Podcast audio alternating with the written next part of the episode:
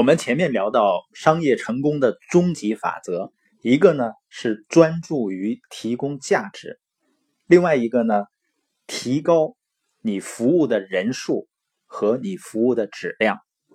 今天呢聊第三个法则。品达带着乔去见一个叫山姆的金融专家。这个山姆呢，在这个地区最成功的金融公司，他个人的销售业绩占了整个分公司总业绩的四分之三还要多，年销售业绩呢高达四亿美元。但是山姆说呢，他一开始的时候却是最糟糕的。他决定从事金融行业的时候。做的一点也不好。最初几年呢，他一直像个肚皮朝天的乌龟那样苦苦挣扎。那他能够翻身、快速前进的原因是什么呢？乔说：“是不是因为你给予客户的价值超出你收取的费用呢？”山姆说：“啊，猜的不错。当他开始专注于能给予客户什么，而不是能得到什么，事业就开始腾飞了。”另外一点呢，还需要知道如何发展人脉。我们以前提到过，人脉呢不是你认识的人，是认可你的人。那山姆的定义呢，说人脉不一定就是你的顾客或者客户，他指的呢是了解你、喜欢你和信任你的那些人组成的网络。他们可能从来没有向你买过东西，但他们总是想着你。他们是亲自投身于帮助你成功的人。那山姆是如何建立人脉的呢？他一字一句的说啊：“停止计较得失，就是不要计分儿计分呢，不是建造人脉，是打牌。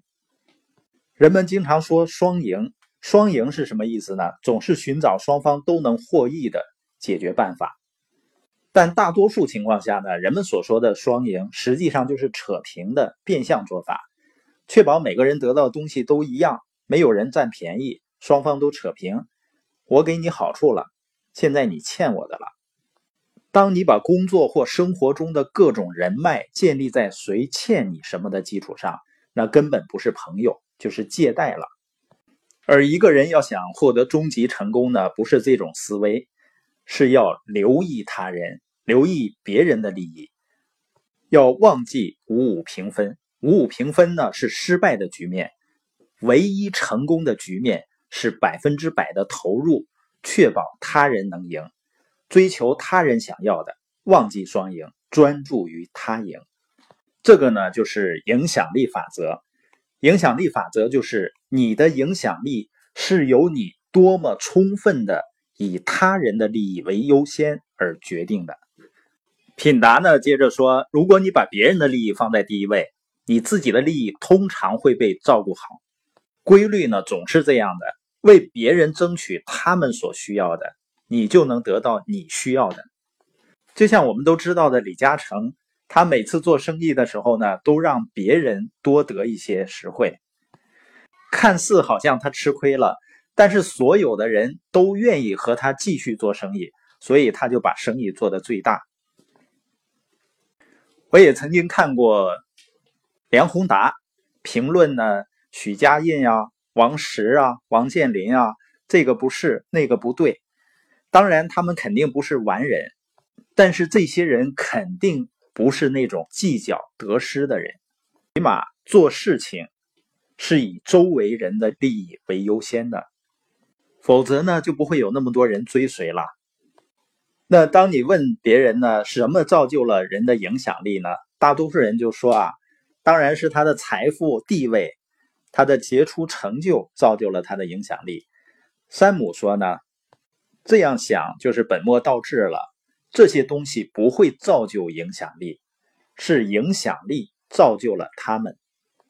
也就是说，一个人的影响力造就了他的财富、地位和长期的杰出成就。那什么造就了影响力呢？就是以他人的利益为优先。所以呢，那些有巨大成就的人呢，他们最大的一个共同点都是爱给予，这就是他们吸引人的原因。给予者吸引他人，这也是呢影响力法则发挥作用的原因。它让你充满磁性。